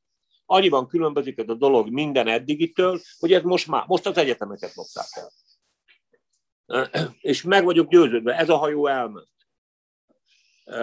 Lehet, hogy még a következő egy évben lesz hajó, mert hogy mi lesz itt még a vírussal, meg a járványal lesz, még nem tudjuk. És az Orbán se tudják. De hát, egy tény, hogy dramaturgiai érzéke nem sok van az ellenzéknek. Márpedig ez nagyon kéne. Hát most egyébként ez ugyanez, mint a... De hát most, mint, mint mondjuk a médiával kapcsolatban. Ugye most van ez a balhé, hogy a, a, a, az ATV tulajdonosi köre, és szándékosan a tulajdonosokról beszélek, és nem ott, ott dolgozó kollégákról, meg az oda bemenő emberekhez, akik mondjuk nyilatkozatra képesek. Itt történt egy nagyon komoly botrány. És az a botrány, hogy valaki kviszlinként a hatalmat kiszolgálva el, egyelőre csak elbirtokol egy köztulajdonban lévő frekvenciát, amit az állam ad oda, egy jogos birtokosnak. Most egy ilyen helyzetben, mert ez politikai kérdés, ugye? Egy ilyen helyzetben a politikának erre reagálni kellett volna. Minimum azzal, hogyha bemegy egy ilyen médiumba, akkor elmondja, hogy mit gondol erről a helyzetről, meglehetősen radikálisan, illetve egyben deklarálja, hogy ides mindaddig, de ez a pillanat is elmúlt, amíg le nem tesztek a 92.9-ről, addig ide nem teszem be a lábam. Azt gondolom, hogy az ellenzéki politika kevésbé kiszolgáltatott volt néhány napig ennek a rabló tulajdonosnak, ennek a Quisling tulajdonosnak, mint amennyire ő ki volt szolgáltatva. Tehát ezt csak azt akarom mondani, hogy voltak az elmúlt években, különösképpen az elmúlt fél évben, mondjuk például eddig csak kettő, ám de két olyan pillanat, amikor az ellenzéki politikának nem csak arra van esélye, hogy beszéljen, mert ugye ez nem egy szimmetrikus kapcsolat, az ellenzék csak beszélni tud, nagy gesztusokat nem tud tenni. Jó, sztrájkolhat, mint egy szakszervezet, vagy ki tüntethet. És mi van még? Hogy adott szituációban, mondjuk például felborítja az asztalt, mint ott a parlamentben fel kellett volna, amikor ezeket a törvényeket beterjesztették. Hogy érezze a közönség, hogy miről van szó, hogy megértse. Ha ezeket kihagyja, illetve ha bohóc tréfát csinál az előválasztásból, akkor akármilyenek a szándékok is, az, akkor szarba van az ország. Szarba van a haza. Hmm. Na bocsánat, hogy így elhúztam, de talán így érthető. A 2000-es évek két legsikeresebb és legjelentősebb magyarországi politikai vezetője az Gyurcsány Ferenc és Orbán Viktor, akik mindkettő végletesen megosztó személyiségek. Én a legnagyobb bűnüket egyébként abban látom, hogy egy, ennyire polarizáltá a magyar társadalom, ennyire szétszakadt és megosztott még soha nem volt szerintem a történelm során. Mit gondolsz, hogy vágynak az emberek megnyugvásra és kiútra ebből az állapotból, vagy szükségük van erre a folyamatos hergelésre, hogy politikailag aktív és egységes maradjon a szavazótábor? és hogy kinőhet-e a mai közéletből egy integratív politikai vezető, aki kiegyezést hozhat, és újra egyesíteni így az országot bizonyos szempontból. Van -e erre egyáltalán igény, és hogy létezik-e ilyen ember vajon? Megfogtál. Ahhoz, hogy erre a kérdésre válaszolni tudjak, úgyhogy ezzel a korláttal, ezt a korlátot előre szeretném bocsájtani. Itt a Carl Gustav, Gustav Jung kellene lennem, vagy Freudnak, vagy én nem is tudom. Mert ez valahol az én igyekszem, meg gondolkodom rajta, de azt hiszem, hogy kevés vagyok a válaszhoz. Na ezt előre bocsájtva, én attól tartok, hogy hogy ehhez egymás vérét kell vennie a, a lyuk a szekértáboroknak. Ezt nem szívesen mondom, meg, meg úgy hülyén is hangzik, mert itt azért egy csomóan elkezdtek mindenféle polgárháborús attitűdökkel, vagy hangulatkeltéssel élni. De annyiban Szóval bele, attól tartok egyszerűen nincs hozzá fantáziám, hogy, hogy, hogy elhiggyem, hogy ez pusztán belátásos alapon egy ilyen kiegyezés létre fog jönni. Hogy ki tudunk lépni egy olyan hangulatból, ami egyfelől senkinek nem jó, meg nem is szereti, másfelől pedig kurvára élvezi. Mert mintha, és ezért emlegettem Jungot is például, minthogyha egyébként a, az emberek személyes életében zajló frusztrációk, meg megoldatlanság, meg nem tudom micsoda, az azt a vágyat ébreszteni, hogy valakire kifetítsem a biztonságérzetemnek a hiányát, és keresem benne a biztonságot, és mint egy moziba elnézem, ahogy egyébként, mit tudom én, a trónok harcában küzdenek a izék, és akkor választok közülük valakit, és akkor amellé állok. És az időnként megkérdezi, hogy szerettek, szerettek-e ti engem, és akkor azt mondjuk, hogy igen. Tehát én nekem az az érzésem, hogy, hogy az emberek nem érzik annak a személyes kockázatát, sok munka van ebben, hogy hova teszik a voksukat. Meg milyen szempontok alapján. Tehát mindaddig, ameddig, és ennek ilyen messzire vezet, amíg ebben az országban azt nem fogják föl, hogy mire való az, hogy négy évente választunk. Nem annak a deklarációjára, hogy még mindig hűségesek vagyunk ahhoz a baromhoz, aki egyébként egyszer ígért nekünk valamit, és beleszerettünk, és akkor egész életünkben nekünk hűségesen ki kell tartani mellette, vagy mögötte, hanem azért vannak négy évente választások, és ezért nagyon komoly küzdelem zajlik, hogy megméretsük, megmérjük őket, aki éppen aktuálisan hatalmon van, meg azokat is, akik ehhez képest valami alternatívát kínálnak. Na de hát ez a belátás nincs. Ez a belátás nincs. És mindenki más egyelőre ebben az országban orbitális kisebbségben van, aki adott esetben mondjuk, vagy a kiderül róla, hogy tudom én, egyszer ide szavazott, máskor meg oda. Hát így vagyok én a szélkakas, meg a, de mindegy, az áruló, meg nem tudom micsoda de ezt most hagyjuk. A hétköznapi életekben is úgy van. Tehát arra úgy néznek, mint a hülyére, hogy na de hát, és akkor a hűség, a, a, a maradjuk a hűségben. És hogy ezt nem fogják föl, hogy nem Orbán Viktorhoz kell hűségesnek lenni, milyen paradox, nem? A hazákhoz kell hűségesnek lenni, nem Orbán Viktorhoz kell hűségesnek lenni.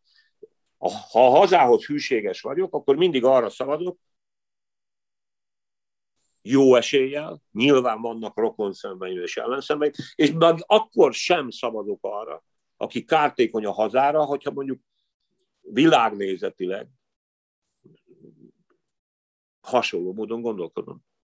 Nekem nem az a bajom Orbánnal, hogy nemzeti konzervatív, bár az lenne.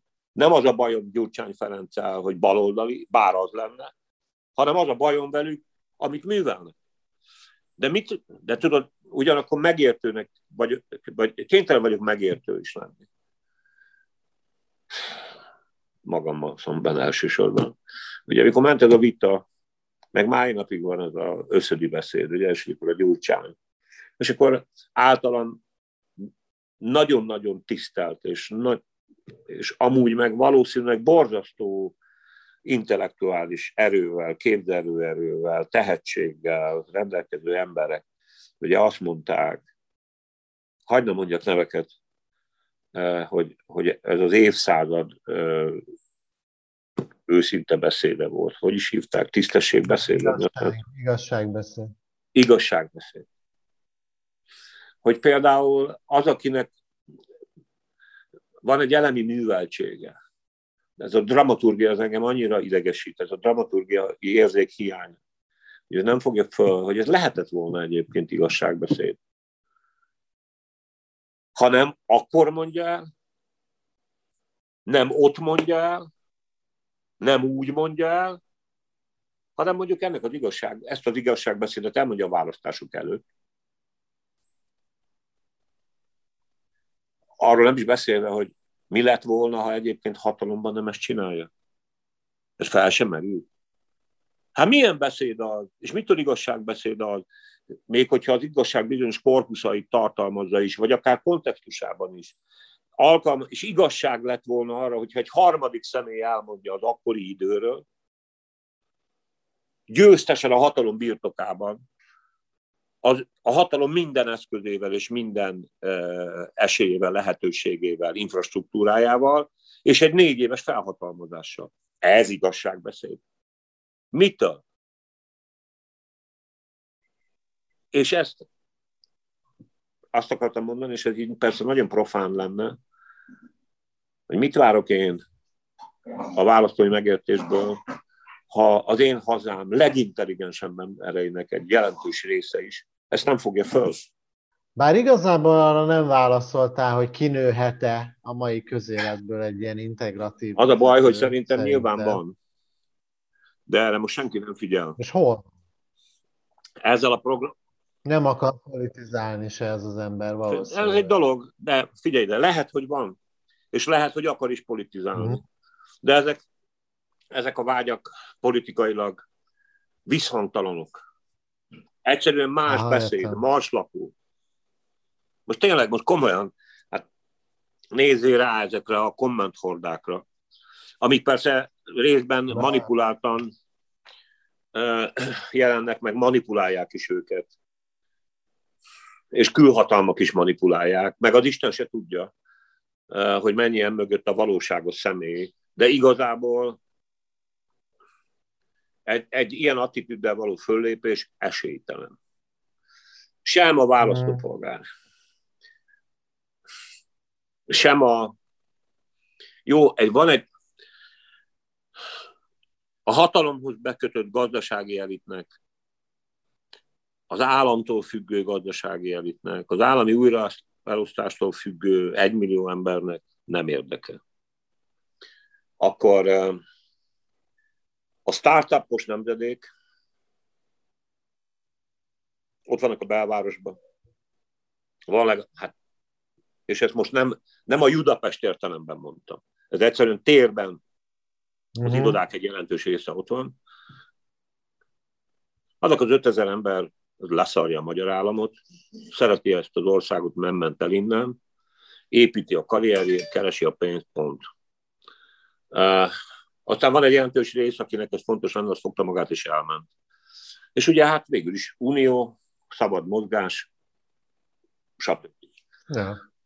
A túlnyomó többség vagy szektába szerveződött, vagy retteg. Ezeknek az, hogy most megjelenik valaki, mint Bagarja a béke barátja, azoknak, azoknak az még nevetséges is. Ez a baj. Hmm.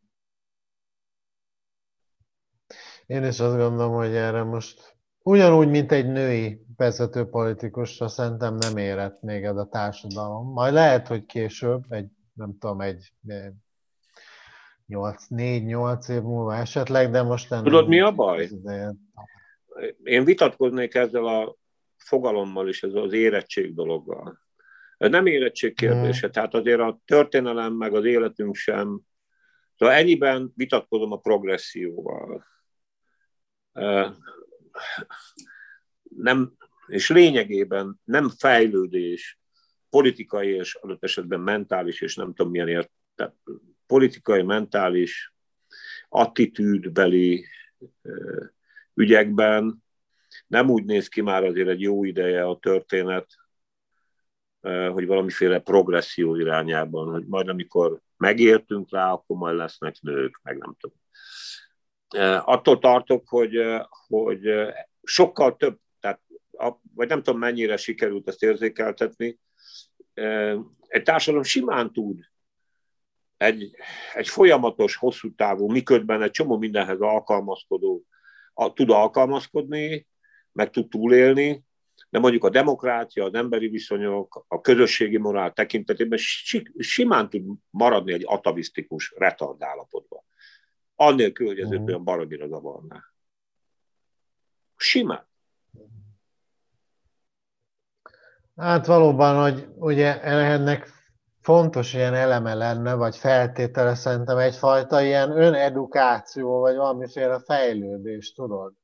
Én, én azt látom most például a külföldön élő magyarok azok, akik szerintem egyre aktívabbak itt politikailag, és uh, egy kicsit ők talán tudnak egy ilyen másfajta szemléletet hozni, meg uh, ebből így próbálni így kiszállni ebből, ebből a árok, vagy, vagy mondják ezt, lövészárok életérzésből, és, és, és Én ehhez a... sok reményt fűzök, komolyan. Hát jó lenne, meg... most mondjuk azon megy, tudod, hogy akkor lehessen szavazni nekünk Igen. is, esetleg majd levélben, az jó lenne, majd meglátjuk. De most már azért sokan élnek külföldön, mert szerintem 800 ezeren vagy valami. Igen, igen. Igen, igen, igen. Igen, igen. Csak hát ugye ehhez az mindenképpen kell, hogy mondjuk a külföldi szabad, tehát a diaszpóra egy akkora aktivitás mutasson, mint amit azért azt lehet tudni, hogy például a románoknál és az olaszoknál igen erős aktivitás, politikai aktivitásuk van. Hmm. Függetlenül most, hogy mások a választójogi lehetőségek, vagy a szabadási lehetőségek. Egyelőre az Orbánék azzal el vannak, hogy a, a határon túli magyarok meg vannak véve politikailag. Hmm. Nem, mint hogyha egyébként nekem bármi bajom lenne azzal, hogy kulturálisan, vagy a, a történelmi örökség megőrzéséhez anyagi forrásokat kapnak, de egyelőre ebbe kimerül. Egyelőre igen, de egyébként én látok abban ilyen pozitív változást. Tehát azok is úgy látom, hogy jobban nyit, nyitottabbak, több információ hozzájuk, és szerintem igen. az Orbán még megítélése azért most már tényleg 12 év lesz lassan, amíg a, mióta kormányoznak, most már tényleg az egy-két dolgot már végre sokan most már tényleg megértenek lassan-lassan, úgy érzem. Jó, hát figyelj ide, az, tudod, ez is hogy a, a, egyébként egy szubjektív állám. Te hány éves vagy? Én öt, 49. Jó, szóval, a, hogy is mondjam, neked a lassanhoz való viszonyod neked nagyobb más, mint az enyém. Igen. Mert hogy én négy év múlva 70 leszek. Hát most már én is érzem azt, hogy minden, minden fél év, minden egyes év ilyen óriási elpazarolt időnek érzem. Tehát eh, nincs erre egyszerűen idő már, hogy annyira Igen. le vagyunk maradva, hogy borzasztó. Én azt gondolom egyébként, és ezt globális értelemben is mondom, már hivatkoztam neked a, a, a Gutenberg galaxisra, itt az alól a téboly alól, ami az emberiség ma élő nemzedékeinek egy jelentős részét nagy mértékben befolyásolta, nevezetesen az, amit én nem tudok elfelejteni, hogy milyen elképesztő módon meg sokszorozódott az információ zuhata és nem tudom elfelejteni, hogy azért ugye a, a nyilvánosság meghatározó, régebben meghatározó eleje a mainstream média, a könyvkiadás, mégiscsak egy minőségi kontrollon átment, most meg minden ránk van. Én a családom egy részén is, barátaimon is tényleg együttérző módon megértem, hogy hogy nem tanultunk meg, a jövő nemzetekeinek muszáj lesz megtanulni azt, hogy most primitíven egy forrás, nem forrás, két forrás, fél forrás, három forrás, egy forrás, hogy, hogy, hogy belekényszerülünk, és a túlélésünk múlik azon, hogy képes-e, a, a, ha úgy tetszik, az egyén, és ez egy, lehet, hogy egy evolúciós ugrás, vagy készségszinten beleépül-e, vagy ha úgy tetszik, készségszinten beleépül-e akár kényszerből, hogy amikor információkat kap, akkor gondolkodjon. Tudjon ráadásul az információk között hierarchikus különbséget tenni. Képes legyen fölfogni, hogy, hogy a, a, például helyes, helyesen kezelni azt a kérdést, hogy a, az információkban különböző autoritási szintek vannak. Tehát az, hogyha, mit tudom én, a nemzetközi, mit jelent a nemzetközi tudományos élet, most tehát a effektív tudomány, és mit jelent az, hogyha a britben megírják azt, hogy brit tudósok? Ugye ez egy izé. Ugye a brit tudósok azt mondták, a izék meg ezt mondták. E, meg mondjuk például e, én hogy most, a, most ebben az őrületben, mert hát egyébként még azt is el kell viselni, hogy vannak nekem olyan állatorvos, emberorvos, ismerőseim, barátaim, akik között vannak vírustagadók és oltásellenesek. és mondjuk, mit tudom én, hétköznapi emberként képes legyek arra, hogy föltegyem azt a kérdést, hogy ide figyelj, Gyuri, hogy van ez?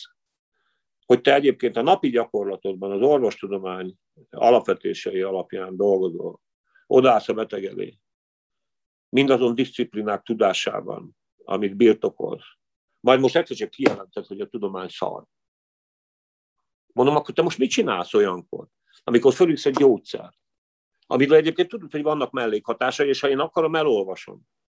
Oda van téve, a gyógyszergyártó oda teszi. Elolvashatom.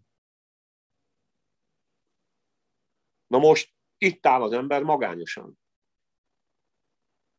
És hogyha ezt a magányt nem tudja feldolgozni, túlélni, és mondjuk nem, nem intellektuális értelemben nem történik egy ugrás, akkor vége a világnak. Mm.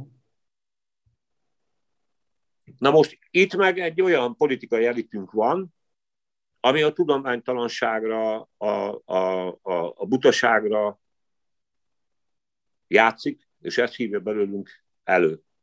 És tudáspótlékot ad. Biztonságpótlékot ad. Mm, igen, ez így van, tényleg. És egyébként paradox módon legalább két okból fél. Egy fél azért, eh, hogy elveszíti mindazt, amit elrabolt, és elveszíti adott esetben azt, hogyha fölébred a, a nép, az Isten adta nép, akkor elveszti hatalmát.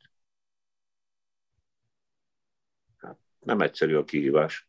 Ja. Most ha azt kérdezed, hogy egyébként látok-e ö, intellektuális kihívót, az a baj, hogy intellektuális kihívó az így fejvesztve menekül onnan, ahol hát, ilyen, ilyen vitákba kell ugye részt venni. Az a helyzet, hogy tényleg, hát itt van az én lányom, aki akár hiszed, akár nem, egy nagyon okos, tanul, sokat tanul, olvasott, intelligens, izé, nekem ez ilyen szempontból ráadásul emberileg nyilvánvalóan nem abból a szempontból izgalmas, hogy mondjuk más gondol a gyerekem. Nem tudod, milyen uh-huh. szempontból? Hogy pontosan tudom, hogy egy intelligens ember ebbe bele fog rokkanni. Ez a bajom vele.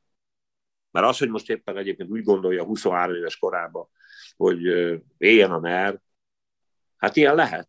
Bennem mindig volt bármi mellé, hogy, hogy valamennyire odaálltam, én azért mindig volt egy ilyen kritikus hozzáállásom ezek a dolgokkal szemben. Tehát azért nem tudtam soha annyira elköteleződni valami iránt. Én, én azt hiányolom ezekből az emberekből inkább, hogy ez a teljes kritikátlanságot érzem én, vagy pedig ennek egyáltalán semmiféle hangot nem szabad adni, ugye annyira muszáj beleállni ebbe, hogy nem szabad kibeszélni egyáltalán. Tehát sokkal de jobban el tudnám fogadni, hogyha néha hallanék némi önkritikát, tudod. Figyelj már ide, de figyelj ide, ez egyébként itt megint egy elemhez elérünk, amiért nem pusztán ilyen agyatlan terminológiai kérdés, ez feudalizmus. Hmm. Tehát itt nincsenek színek. Tehát, hogy mondjam neked, egyetlen egy dologban lehet versenyezni, kifér közelebb a főnök segélyed. Az, ami a 90-es években még volt, hogy mondjuk mit tudom én, elmentél a magyar nemzettől a magyar hírlapig. Vagy, tehát nincs, jobbágy vagy, kliens vagy, nincsenek árnyalatok. Ha van árnyalat, akkor csak abban van árnyalat, hogy ki milyen hipotézisből indul ki, hogy hogy lehet a főnök segélyhez közelebb férni. Tehát ez egy öngerjesztő folyamat ilyen szempontból, és hogyha egy kiesel a pixisből, elveszíted a egzisztenciádat, a fizetésedet és mindenedet. És ez mindenkire érvényes, nem csak a Gajdicsra. Ugyanakkor nem itt van a... be, beprogramozva ennek a rendszernek az összeomlása is. Úgy van. Ezáltal olyan emberek kerülnek a, a hatalom közelébe is, meg a, meg a döntéshozói pozíciókba, akik ugye alkalmatlanok, nincsenek meg a skilljeik, hanem ugye csak ez az egy skilljük van, ugye a segnyel és úgy meg nem lehet uh, hosszú távon sikeresnek. Jó, de ez akkor fog csak bekövetkezni, hogyha a társadalom egész számára nyilvánvalóvá válik, hogy ez a rendszer, és az ő személyes élete, ennek a rendszernek a kontraproduktív volta, és az ő személyes élete között összefüggés van. Mm, igen. Már negatív összefüggés, mert az az egy millió, aki most a nyertes, az, az aztán most totálisan elkötelezett. Versenyzik egyébként belül, mert persze, hogy is mondjam, különböző mértékig lehet győztes az ember. Egy bizonyos tonton túl, ha nincsen semmiféle morális izéd, mit tudom én, az is verseny, hogy kapjál fizetést, az is verseny, hogy mondjuk 100 ezer forint helyett 500 ezer forintot kap, az is verseny, hogy kapsz egy földbirtokot, vagy nem tudom én, vagy, vagy egyszerűen csak kapsz egy befolyást.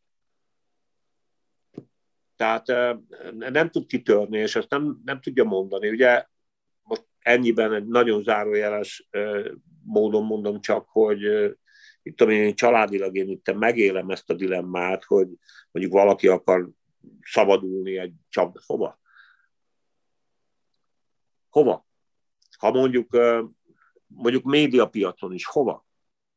Az egy, hogy a magyar hang, meg most engem vegyünk ki ebből, mert én nyugger vagyok, meg egy én fasz, nekem már majdnem mindegy de mondjuk, de ráadásul kis piac.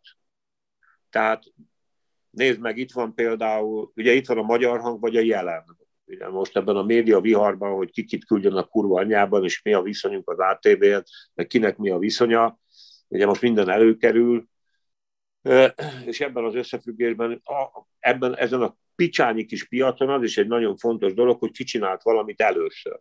A műsor végén szoktam megkérni a vendégeket arra, hogy ajánljanak valami könyvet, vagy filmet, amit mostanában olvastak, vagy néztek, és úgy gondolják, hogy érdemes lenne megosztani. Mit tudnál ajánlani Sándor nézőknek? Most, ami abszolút friss élményem, fönn van, de hát nem kell ezt különösképpen formátumban megmutatni, meg hogy mit olvasok most. Egyrészt újraolvasás korszakon van, uh-huh. Szárbantal Magyar Irodalom története, amit ajánlok mindenki figyelmébe, és nem csak azért, mert most éppen ez volt a kezemben, az sem véletlen, hogy miért is. Szeretném megfejteni mindazokat a rejtélyeket, amelyek a jelenvalót befolyásolják, és azt gondolom, hogy ennek a gyökerei valahol nyilvánvalóan az elmúlt évszázadban, vagy évszázadokban, vagy évtizedekben vannak. Úgyhogy ezért fejeztem be tegnap. Itt van a Szerbantal világirodalom történet. Aha. Ezt azért merem ajánlani, meg akarom is ajánlani, meg ezért nyúlok én is hozzá, hogy úgy érzem, hogy nem haszontalan ha egy kicsit kilépünk abból a internetes, kommentes világból, meg urai leszünk egy kicsit annak a szellemi útkeresésnek, amit szerintem minden értelmes ember számára, vagy a közügyeivel, vagy a család, vagy a gyerekei jövő foglalkozó ember számára nagyon fontos.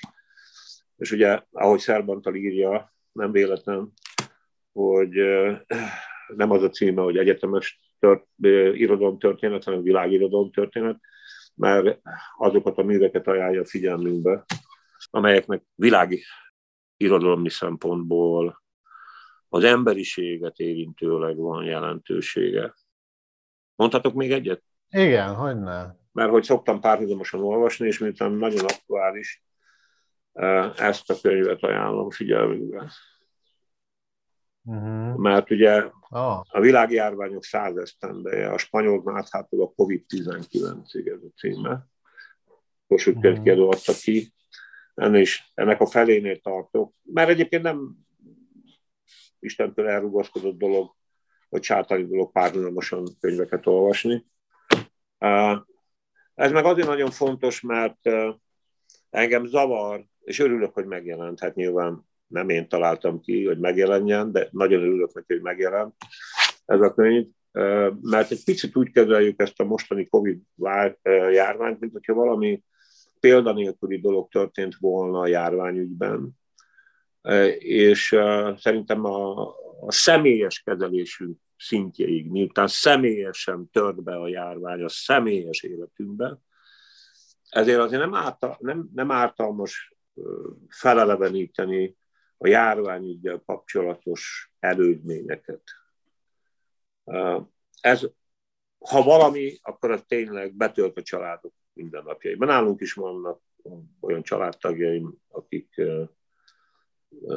vírustagadók, oltás ellenesek, ráadásul ezek között vannak olyanok, akik gyermekeik vannak, és ugye ez a vita, ez elénk élénk az elmúlt évtizedekben, hogy a gyermekeinket oltassuk-e vagy ne, és ki hogy reagál erre. Én most nem mondom el, én nagyon dogmatikus álláspontot képviselek ebben, és mm. szavodanólai purifikátorsággal állok az oltásokhoz, már hogy oltani kell. Akkor rajtam múlna, egy kötelező lenne az oltás. Na ennyit a reklám helyeként. Úgyhogy hát ezeket olvasom, és akkor talán egy, egy dolgot említenék, ha már valami vizuális élményt is említettél. Hát ugye miután sajnos egyetlen nyelven beszélek, ha, ha beszélek egyáltalán magyarul, nekem nagyon nagy élmény a Netflix és a HBO Go. És elmondom, hogy a dokumentumfilmek. Mm. És nagyon-nagyon, nagyon, nagyon, nagyon inspiratív, pontosabban informatív, hát most nem a Woody Allenről készült propagandafilmre gondolok, ami a HBO-ban, de, de mondjuk például a HBO-gon van egy Axios nevű közszolgálati műsor, ami magyar felirattal működik, és olyan, mint valamikor, hogy az én kádárista múltamra és reminiszenciáimra gondoljak, mint valamikor a hét című műsor volt. Hetente, két hetente jelenik meg, és az aktuális amerikai politikai helyzetet elemzi, úgy, hogy miután meglehetős tekintélye van, ezért eredeti forrásokat is lehet látni. Mondjuk a tavalyi évben volt két 50 perces Trump interjú, és elsődleges, nem csak elemzők szájából elhangzó interjúk vannak, hanem tudom én, a republikánus frakcióvezetőtől a demokrata alelnökig, a Fauci főnökétől, a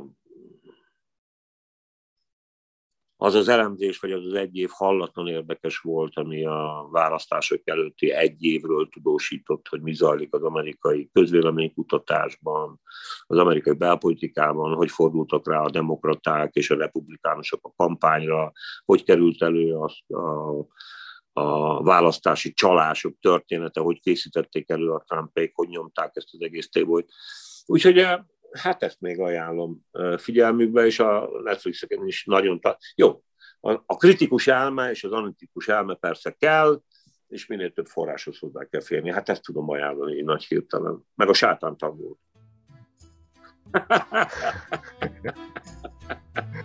Jó, köszönöm szépen. Nagyon aranyos vagy, én köszönöm. Na, nagyon köszönöm Csintalan Sándornak, hogy megosztotta velünk a gondolatait. Mindenkitől azt szeretném kérni, ha még nem tette meg, akkor iratkozzon fel a csatornára, és ha módodban áll, akkor támogass minket Patreonon. Sziasztok, köszönöm Sándor, szia! Hello, szia!